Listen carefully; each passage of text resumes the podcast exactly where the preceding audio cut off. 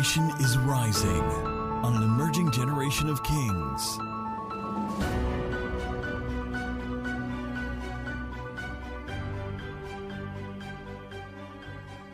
We seek to experience that God wants to give us more than things, right? He Wants to give us more than promises, things, material resources. He wants to give us Himself. Himself. So you remember what God said to Abraham?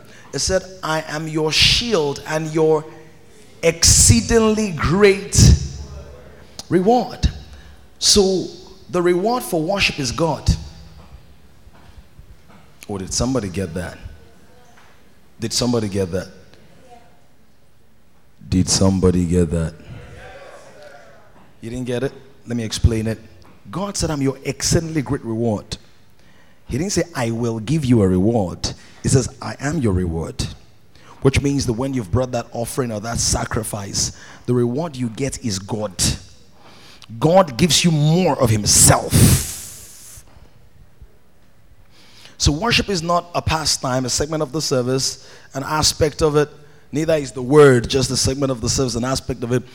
But these things are opportunities for us to quote and unquote reap the reward God. Not the rewards from God, but God Himself.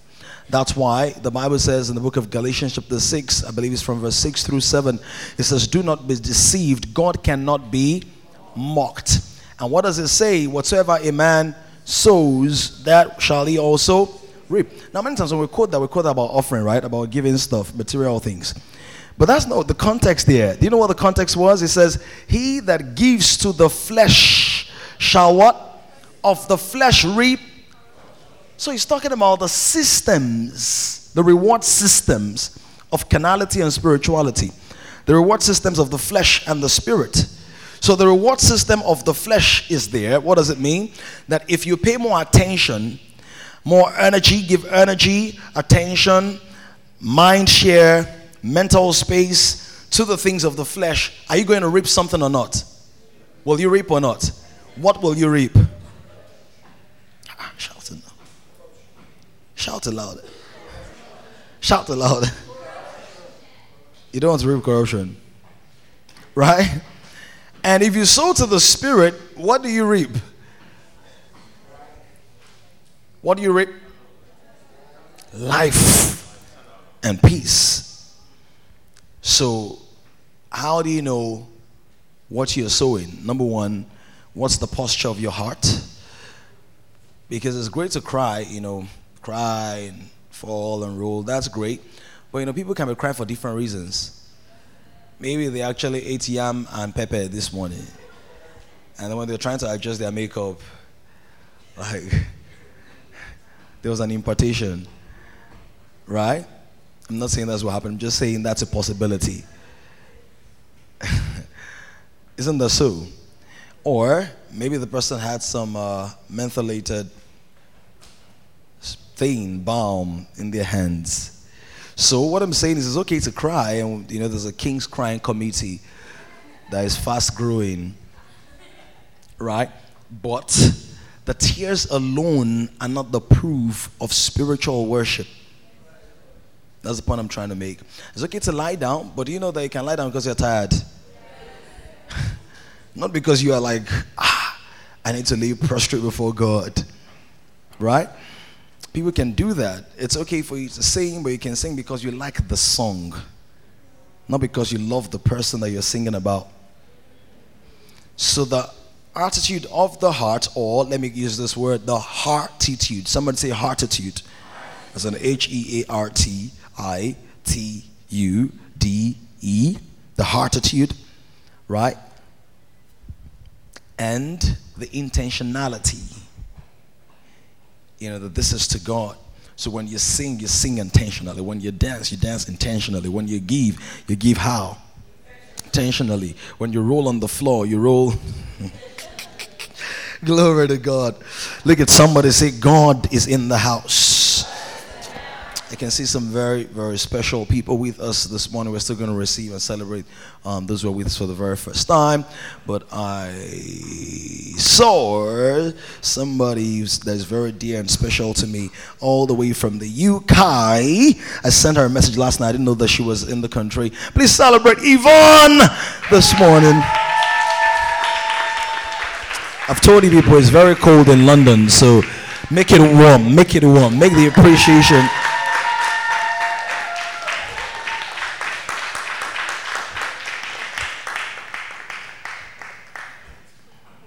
People at the back on that side they don't like to appreciate people. It's just like, oh, where is it? Me too. I'm from London, Osapa, London.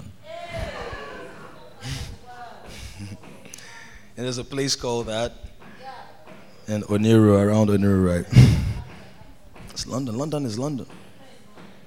All right, and then somebody who's also very, very special. Interestingly, I just met her this last week, but I feel like I've known her for a very long time. She was in the week-long training that that I hosted uh, under the canopy of one of my business expressions, and she's with us this morning, looking fine with the glory of God. Can we celebrate? Oyinkansola. Come on, celebrate her with warmth. Is that your sister? Your cousin? I, I, I verifying your family. Oh. See, glory. Hallelujah. Somebody say hallelujah. Glory to God. I can see all over you. Glory of the Lord. What's your name, cousin? Ayomide. Ah, hallelujah. When you console then Ayowati.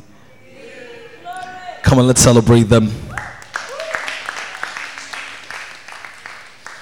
All right, so I definitely I can't finish my thought for the first service, but it's okay because what I'm teaching in first and second services are very similar. Second service will be an extension of the first service, so I'll just lay the foundation in the service. And for those who are able to wait, do wait for the second service. For those who are not able to wait, not a problem. You can listen to it on SoundCloud from tomorrow. John chapter 4, very quickly. John chapter 4. Sorry about the noise, it's not angels knocking it's uh, they're doing some. So be like, ah, this ministry is very spiritual. The worship was so intense, the word was so powerful, and angels were even knocking. it's not angels, it's human beings.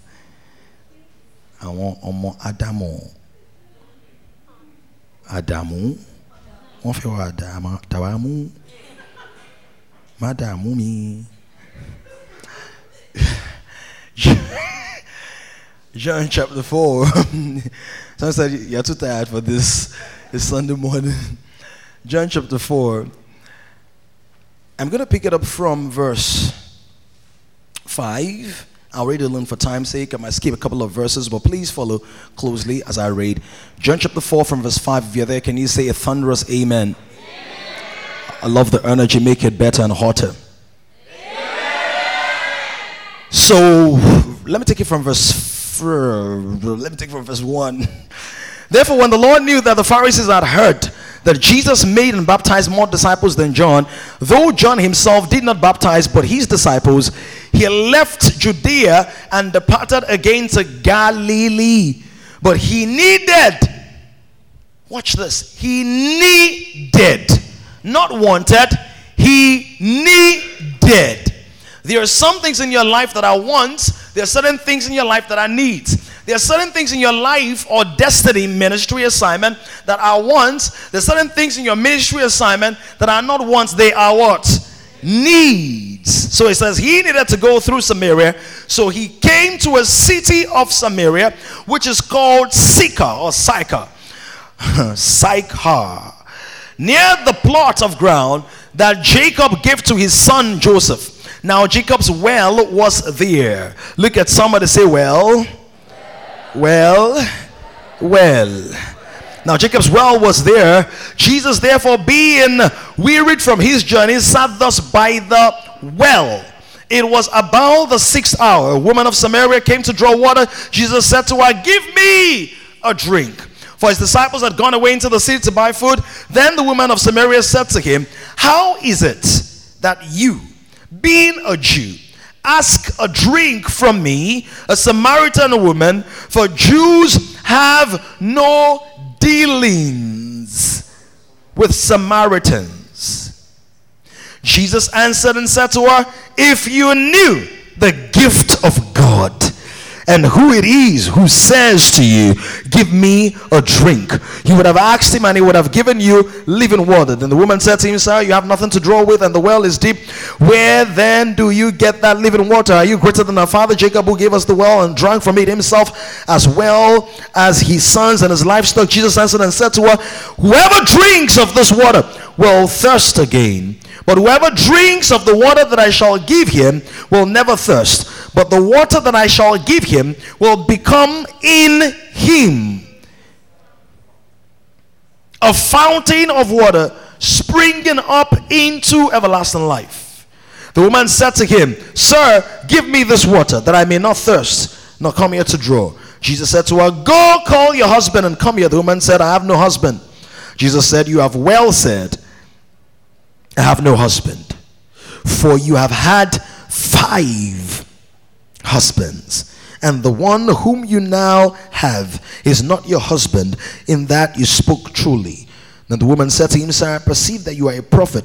Our fathers worshipped on this mountain, and you Jews say that in Jerusalem is the place where one ought to worship. Jesus said to her, Woman, believe me, the hour is coming when you will neither worship on this mountain nor in Jerusalem worship the Father. You worship what you do not know. We know what we do worship, for salvation is of the Jews. But the hour is coming, and now is when the true worshippers will worship the Father in spirit and truth, for the Father is seeking such to worship him. God is spirit, and those who worship him must worship in spirit and truth. Then the woman said to him, I know that the Messiah is coming, who is called Christ. When he comes, he will tell us all things. What did Jesus say to her? I am that Messiah that you are looking for. I am that rescuer that you're hoping will come in the future. I am that deliverer that you're trusting will break loose in the horizon someday. I am that solution that the whole world is crying for. As we begin to get into this teaching this morning, I want you to know something that the Jesus of the Bible is not just a figment, is not a figment of our imagination, is not a character in history, is not an element in a storybook. He is not an icon of hope. He is not just a model or a fantastic teacher. He is the life of God. The Bible says that in him dwells the fullness of the Godhead bodily, and we are complete in him. He's the centerpiece of all creation. If you go through Colossians chapter 1, 16 through 18, he explains to us that he's at the very center of everything that God created. John chapter 1 explains to us that by him were all things made, nothing was made that was made without him. Hebrews chapter 12 calls him the author and the finisher of our faith. John chapter 14, it says, I am the way, I am the truth, I am the life. Nobody is going to come to the Father except by me. John chapter 9, he says, I am the light of the world. I am, I am, I am. Not I will be and not I was, but the I am dimension of God. Look at somebody say, He still is. Raise your voice and say, He still is. I just want somebody to be encouraged. If Jesus healed yesterday, he's still healing today. He's still the bread of life today. He is still the door today. He is still the way today. He is still the life today. He is still the creator today. He is still the one who makes a way today. I don't know what you came with this Sunday morning. What burden, what baggage, what issue, what question, what difficulty. The God who made heaven and earth is still alive. You will never find the obituary of God. You will never find the memorial of God. You will never find the tombstone of God. In fact, Jesus went to the grave and came up again just to let you know that I'm still alive. I'm so alive that death cannot kill me. I'm so alive that through death I destroy death. If you don't believe me, say nothing, do nothing, hang around, chill on the spot. But if you believe it, look at somebody and slap them a palm burning, blister inducing high five and tell them he's still alive. He's still the resurrection. He is still the life. He is still the wonderful way maker. He is still the hope of the world. He is still the desire of nations. He is still what everybody is looking for. The club boy is looking for him. The club girl is looking. The aristo chick is looking for him. This one is looking for him. The politicians are looking for him. Let me tell you what I mean. He said politicians are not looking for Jesus. Politicians are looking for the way. They're looking for the way. The club boy is looking for life. The club girl is looking for direction. Come on, somebody. Direction is in Jesus. Life is in Jesus. Hope is in Jesus. Faith is in Jesus. But some of you, you are too familiar with Jesus because you've known him for a long time. So when we speak about him, there is nothing moving in your spirit. You're not excited. You're more excited about Nigeria beating Cameroon than you are about Jesus establishing victory over the devil. You're more excited about an iPhone, but there is an eye, oh my God, come on, that God has on you. You've got to understand that Jesus is not a commodity that you can buy. He is priceless. He is endless. His love is boundless. Is there anybody who's excited about Jesus? Who's too excited to sit down casually and hang around like a person who's not appreciative? I want you to shout, I'm grateful for Jesus. I'm grateful. Look for seven people, tell them I'm grateful for Jesus. I won't take him for granted. I won't hang around like he doesn't matter. I won't treat him like a commodity I can buy. I won't treat him like a figure from history. Let me announce to everybody in this generation Jesus is not Mahatma Gandhi. Jesus is not Mother Teresa. Jesus is not Cicero, Demosthenes, Aristotle. Jesus is not Alexander Fleming. Jesus is not not an inventor. He's bigger than Henry Ford and Bill Gates. Oh my God. Jesus is not just oh bigger than Bill Gates. He can pay any bill and open any gate. Oh my God. Come on, somebody. He's oh Yakashe boy. He's not just bigger than Warren Buffett. He can help you win everything you're worrying against. Uh, and he can create a buffet for you. He is the fullness of the Godhead bodily. He is the hope of the world. He is the first and the last. He's the Alpha and the Omega. He's the valley raiser and the mountain mover. He's the door opener and the jailbreaker. He's the healer of broken hearts. He's the doctor who's never lost a case. He's the accountant that can count everything, including the things that you can't see. He is everything and more. And after you've expired and all the things in the world have faded away, He will still be there, shining in the beauty of His glory. He'll still be there, moving things according to the wheel of His word. He's still there. Somebody shout that name. Shout it with joy. Shout it with excitement. Shout it.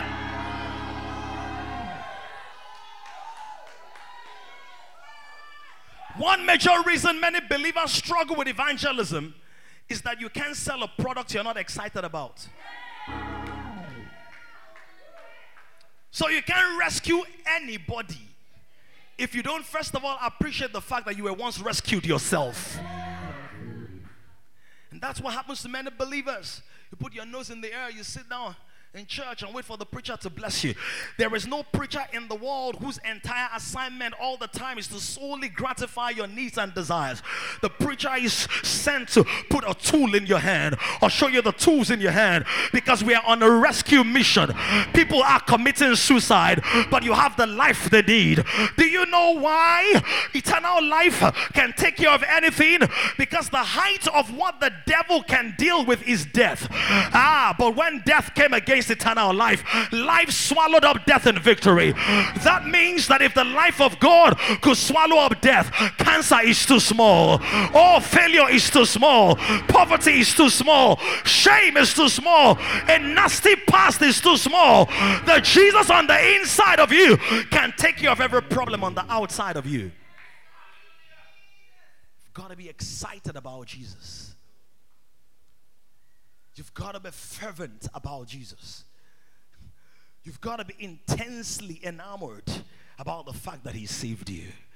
Did Jesus save anybody in here? That when you were stuck in that addiction and you couldn't find your way out, he came with a word. He came with light. He came with a teaching. He came with a message. He came with hope. He came with restoration and pulled you out of it. And guess what? There were times you still went back into it. Did he give up on you? We came looking for you. Please be seated for a few more minutes. Nudge somebody beside you. Say, I'm, I'm too excited to be cold. Oh, yes. I'm too excited about my salvation to be cold. I would have been a first class student of hell. I would have been a master's degree holder in fornication. I would have been the PhD holder in depression. I would have been the professor of pain. I would have been the researcher in rejection. But thank God for Jesus. He came through for me. I didn't even know what I was missing because I felt that was all life had to offer. Because when you're in darkness, you don't know how deep the darkness is in. How many of you can look back over your life right now and say, What was I doing with that lousy guy? Guy and that silly girl? What was I doing kissing those nasty mouths? Come on, somebody. How many of you can look back over your life and say, What in the what? Because you're in the light. But when you were in the darkness, you felt like this is the height of enjoyment. Because darkness will make what ought to be detestable desirable. And in darkness, you will lick pomade and call it salad cream.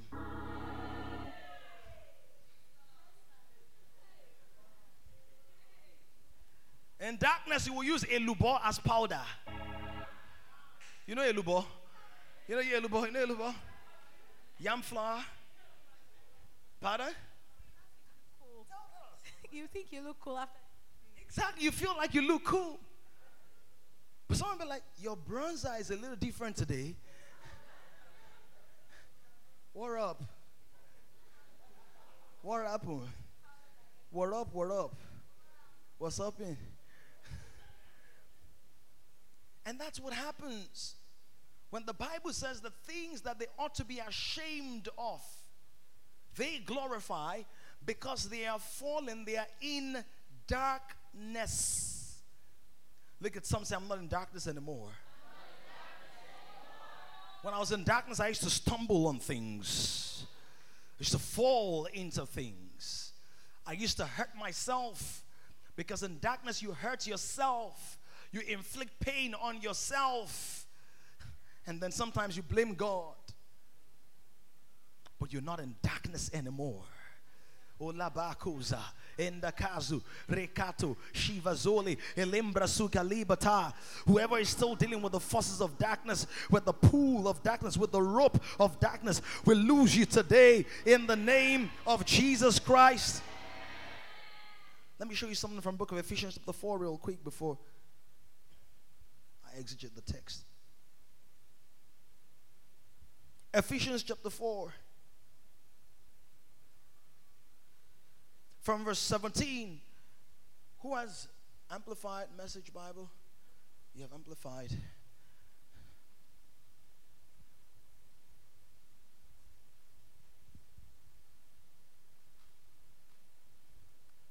Can you read from verse 17?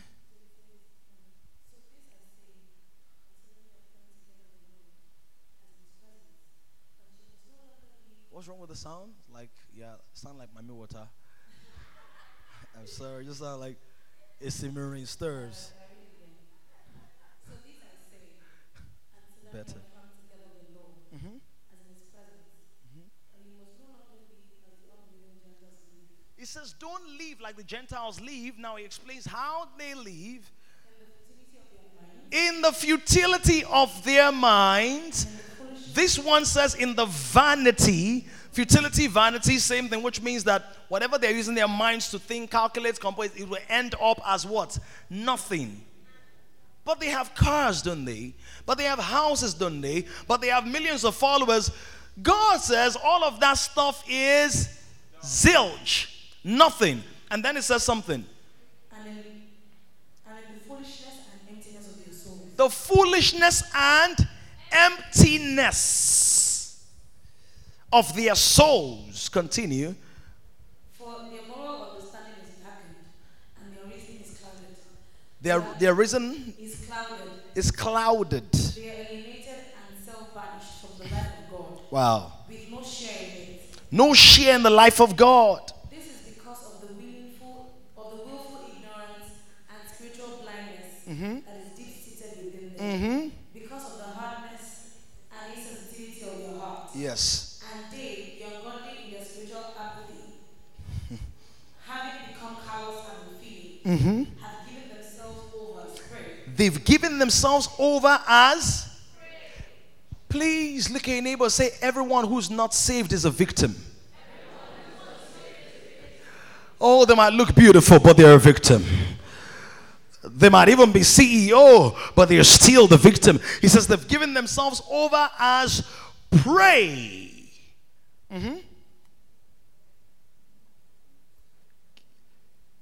What's the So unbridled se- sensuality, eagerly, cra- unbridled sensuality? eagerly craving the practice of every kind of impurity, They are craving, longing, yearning every kind of impurity that their desires may demand. That their desires, so they are being led not by the divine, but by their desires. They are being moved, pulled in a certain direction by their cravings. They are slaves of their cravings and their yearnings. They are on a leash of lust. They're in the car of casuality. They, they are in the place where they cannot help themselves. In other words, they are bound.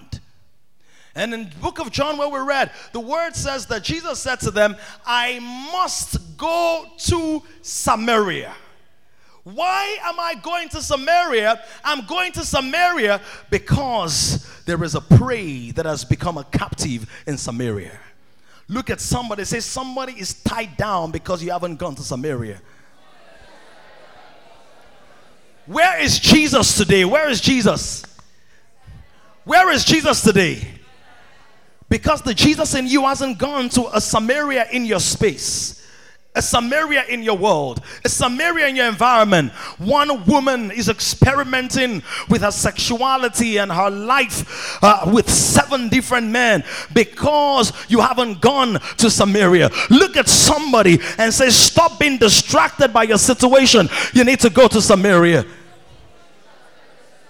Some of you said it like you didn't really mean it, but look at somebody eyeball to eyeball till their pupils become students, not just pupils, and tell them, stop staying stuck in your situation.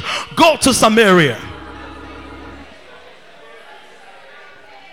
Today, Samaria is not a geographical location, or not always a geographical location.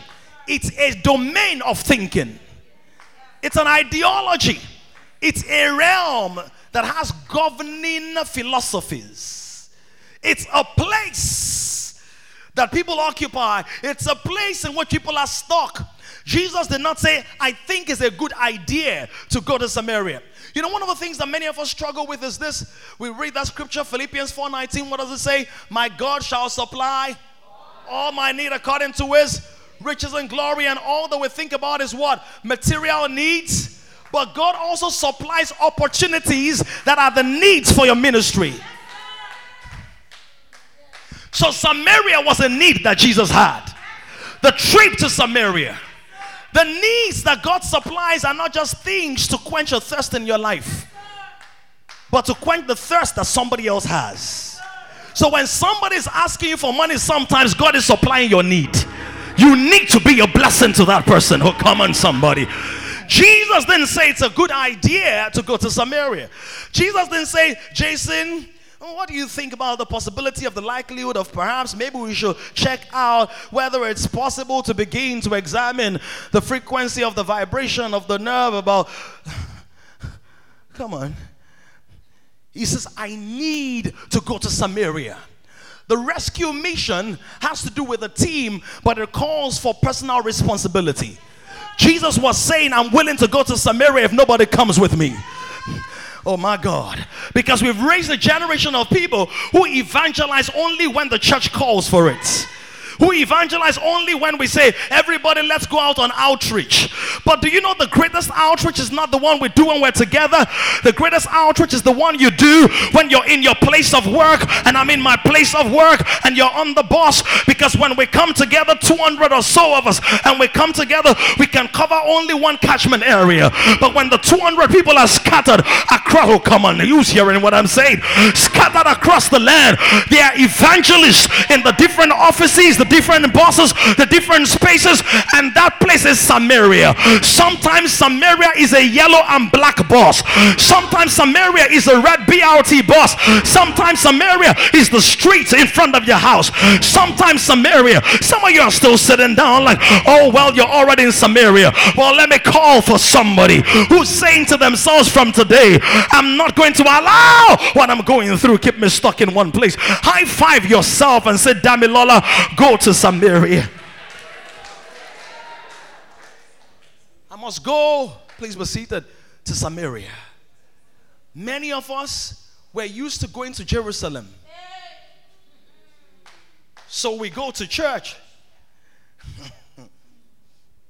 and we ought to go to church. As in gather with a local body of believers. But we don't find Jesus saying, I must go to the synagogue. In other words, the sense of urgency to go to Samaria even looked like it was stronger than the sense of urgency to gather in the synagogue. The true measurement of your spirituality is not how sophisticated your tongues sound, but how passionate you are about what God is passionate about. So you can rokoto, rokoto, retire my tire, retire my both tires, Suzuki, Honda, Yamaha, Yamaha, Yamahas, Nokia, Samsung, Samsung. If your heart is not vibing with a sense of intense compulsion that drives you away from the place of personal need. Why am I talking about personal need? Because the Bible says that Jesus was hungry. My God. Jesus was hungry, but he knew that somebody else was thirsty. So he prioritized the thirst of his generation above the hunger of his person. And we are not ready to rescue anybody if we're so focused on rescuing ourselves from what we're hungry for. Because the quest to satisfy your hunger will stand in the way of the need for a generation to have their thirst quenched. So you're hungry, you need food. Jesus needed food. Hungry for material food. Some people here, you're hungry for jobs. You have a need for it. Some people are hungry for marriage. You've said to the Lord, This year must not pass me by. God, come. Let's have family meeting. You are my father. Therefore, you are the father in law to my husband. Angle.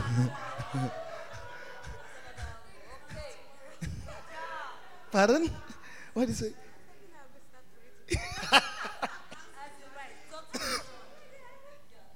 okay, so that's a new prayer point. God, you're my father. You're my husband's father in law. Where is he? Somebody say legitimate hunger. Say legitimate hunger. Yes. At a certain age, your systems kick in and there is a craving because you have too much love for one. Oh, some of y'all don't believe that. Because some single ladies, what they actually even do is that they start cooking for two. They serve the dishes and all of that. Bobo, how far? You know, you know, I lure you.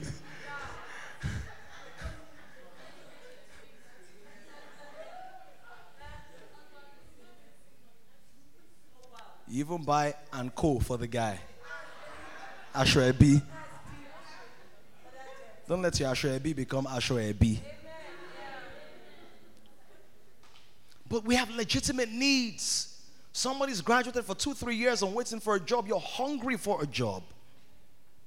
But Jesus never says, I must needs go to Jerusalem bakery to find some food.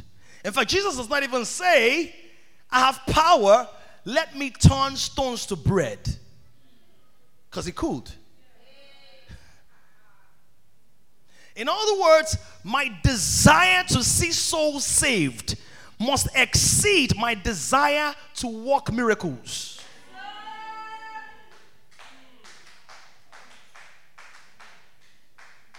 My desire to see souls saved must exceed my desire to receive miracles. It must be a burning, intense, compulsive, insistent drive in the deepest part of my soul. He said this. He said, I must needs go to Samaria. I've got to go somewhere. Somebody is sleeping around, and oh, it's not just sleeping around. Every time she sleeps around, every time he sleeps around, he loses a part of himself. Sometimes a five minute delay in you responding to the call to preach will cause a five year delay in somebody's destiny.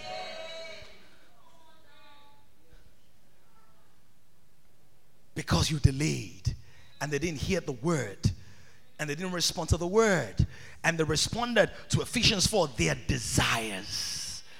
Paul said, There is nothing good in my flesh. Paul the apostle, you mean your flesh has not graduated from human flesh to Jesus' flesh? It said this flesh does not graduate, it degenerates. It becomes more depraved. It keeps looking for what can gratify it. He says, I die daily, I'm mortified. Slap somebody high five and tell them, don't keep those destinies waiting. Right now, somebody's buying drugs because a believer has not preached.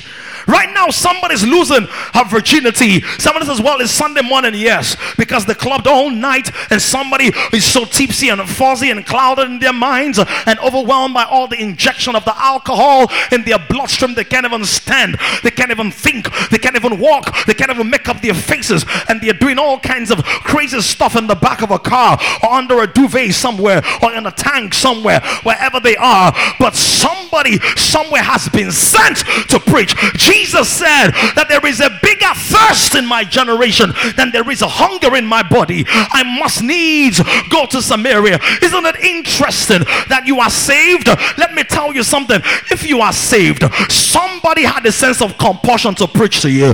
If you are saved, somebody's sleep was disrupted to pray in the midnight hour. If you were saved, somebody said no to food at some point. If you are saved, somebody paid it forward and made the sacrifice. Now it's your turn. It's your turn. And the word says that Jesus came to a place called Sychar or Sychar. Somebody say Sychar. How many of you are grateful that when you couldn't see Jesus, Jesus could see you?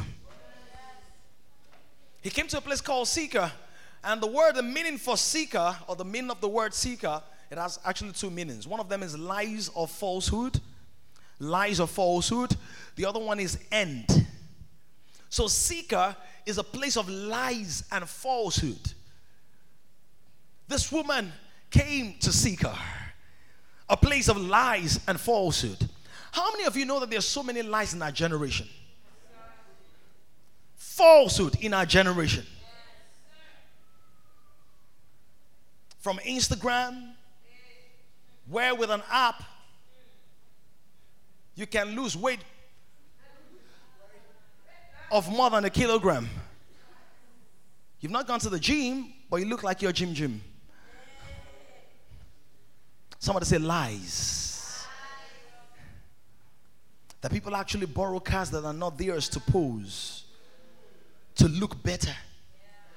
God doesn't just want to look better, He wants to make you better. And every time you look better and you are not better, you feel worse than you actually were. Because you're digging a hole in that chasm of emptiness. You're unearthing depths that don't exist. You're sinking into an abyss of delusion, sliding through the slippery slopes of sensuality, self centeredness, and selfishness until you run into something. Says it came to Sychar, the place of falsehood. Let me say something to you. There is no point coming to the place of truth if you are not ready to represent God in the place of falsehood.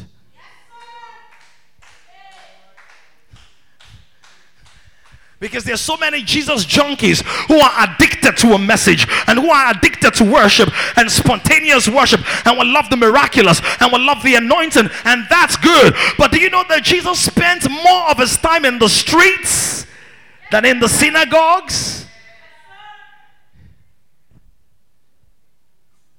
There's no point. Because the power of the truth is deeply appreciated in the domain of falsehood. So we ought not to be just light and bright lights, blinding lights and lights and dazzling lights and headlamps and, and fog lamps and lights and lights and lights in light and light and light and making light of the light we're in. Come on, somebody.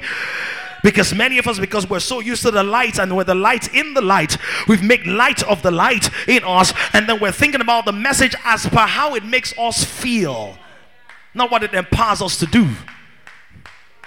So we've become addicts, sniffing the fuel of faith, but not powering our engines with it.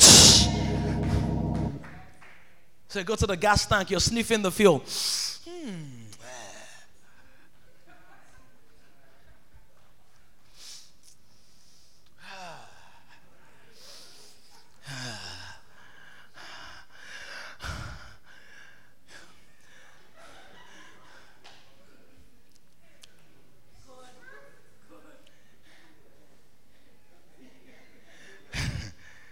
Look at your neighbor. Say, the feel. Tell the person the feel is not for you to get high, it's for you to represent the most high.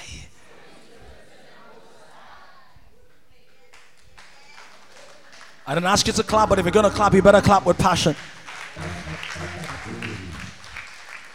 I'm almost done for first service. I'm not almost done, but I'm going to wrap it up in first service. If you want to wait for the rest of it, Jesus comes to Sychar.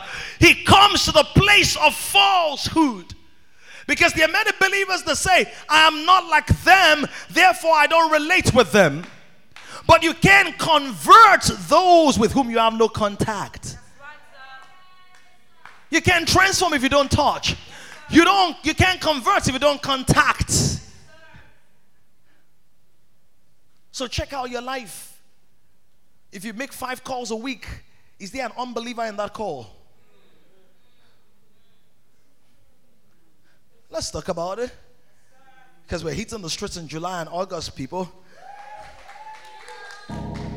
But we're not hitting the streets for hitting the streets' sake. We're hitting the streets so you can develop the consciousness that everywhere you go, because somebody's being honest right now to say it is June, and I'm not proud to say that I've not even witnessed to one soul this year. Don't raise your hand. I know there are many of you. Six months gone. I'm not saying no soul saved. I'm saying no witness. Direct.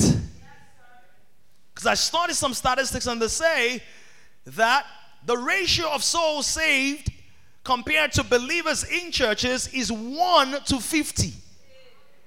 That means for every 50 believers in church, one soul gets saved. My God. Jesus said, I must. Somebody say, I must. Evangelism is not an elective in the school of the Spirit. It's a compulsory course. It's a course of life. It's not a course you write to pass, it's a course you pass through for life. Evangelism. And there he engages this woman. Isn't it interesting that this woman has had five husbands? And to the casual observer, she would have been like, you know, the, the admired one She's very good with social intelligence. Her CV was littered with men. But the Bible says, can you pray, gently? But the Bible says that she had an encounter with Jesus. An encounter with Jesus that changed everything. Can I announce to somebody? Jesus is not coming back physically to preach to any Kenny.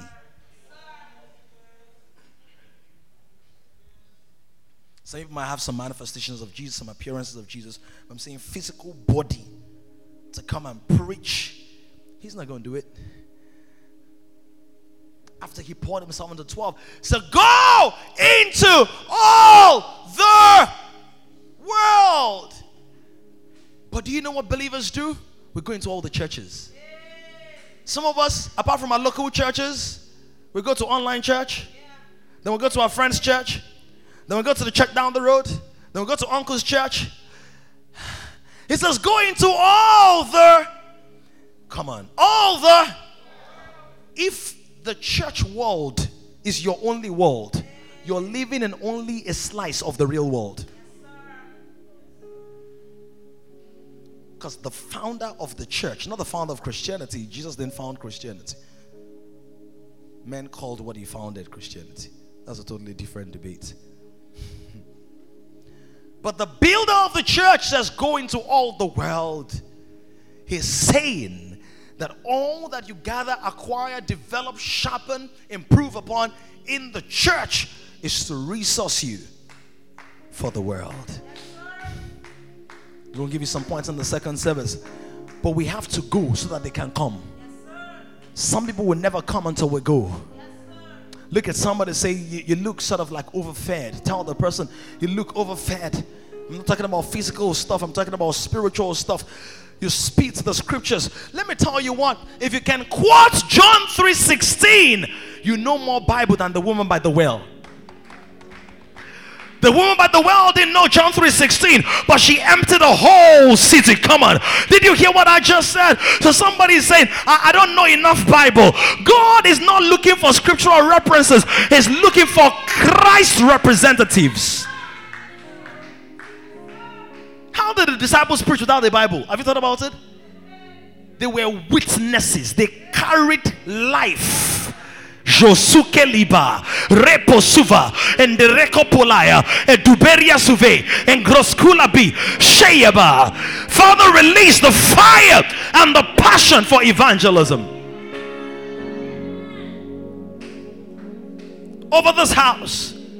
The word says that the Son of Man came to seek and save the lost. He says, He that is whole has no need of a physician.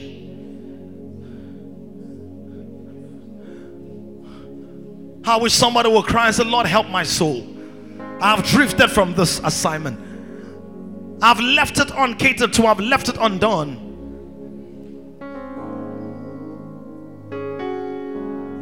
You don't need to pray for signs and wonders.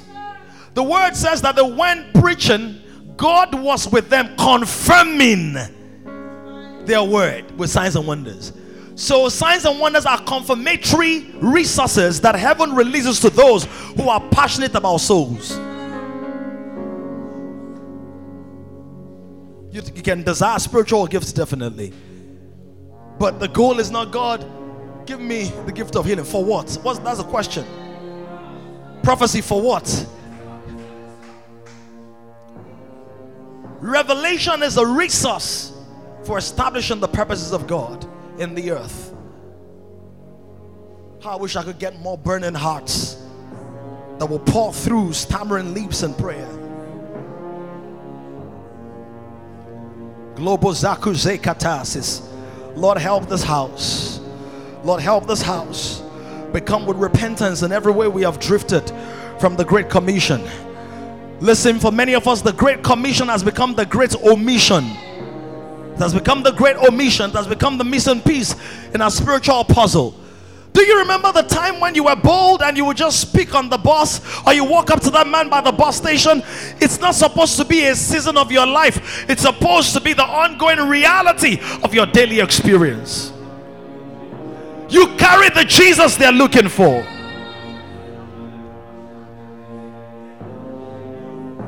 The Jesus in you is not inferior to the Jesus in Billy Graham. The Jesus in you is not inferior to the Jesus in Reinhard Bonnke. The Jesus in you is not inferior to the Jesus in me. The Jesus in you is not inferior to the Jesus in the person that witnessed to you and brought you the message of the gospel. It's the same Jesus. He dwells in your heart by faith. Paul says that Christ may dwell in your heart by faith. How does it dwell in your heart? By faith. He is there. He lives there. He's not going anywhere.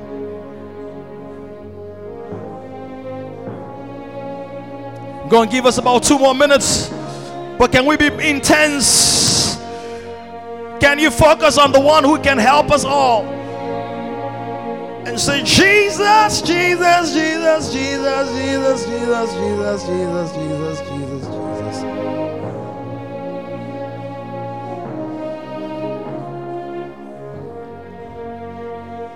Help this house. Let the fire of intercession burn again. Let the fire of soul winning consume us.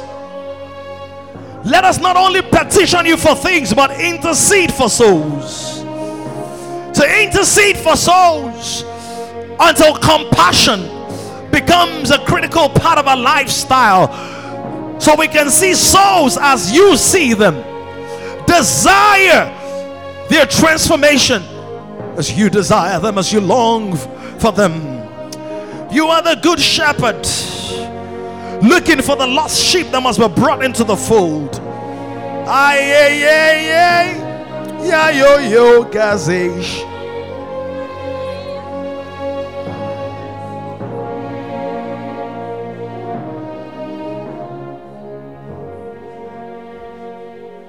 Father, we come with repentance this morning.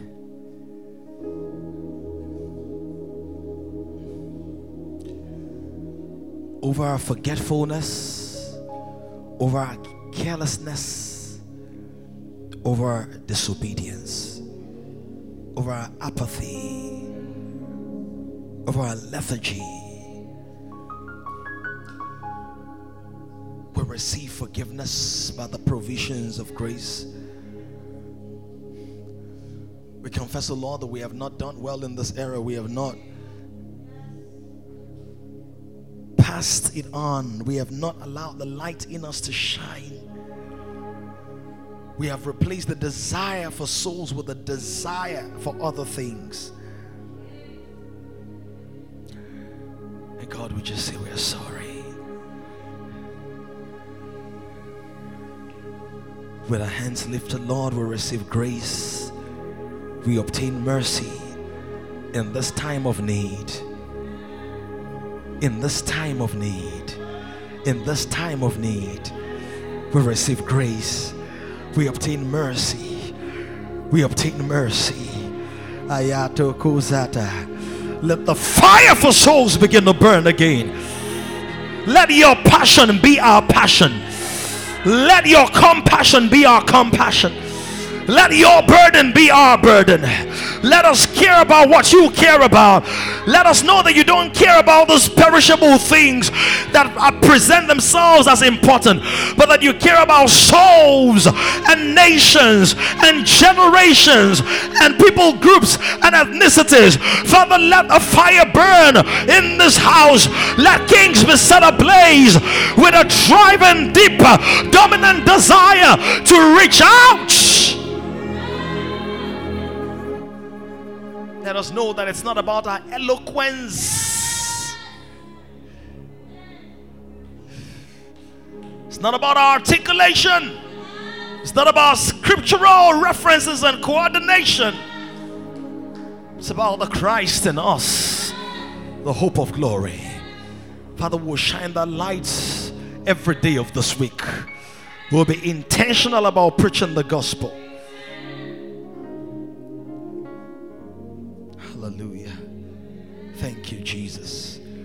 We walk in this newness. We walk in this transformational revelation that we carry Jesus in us.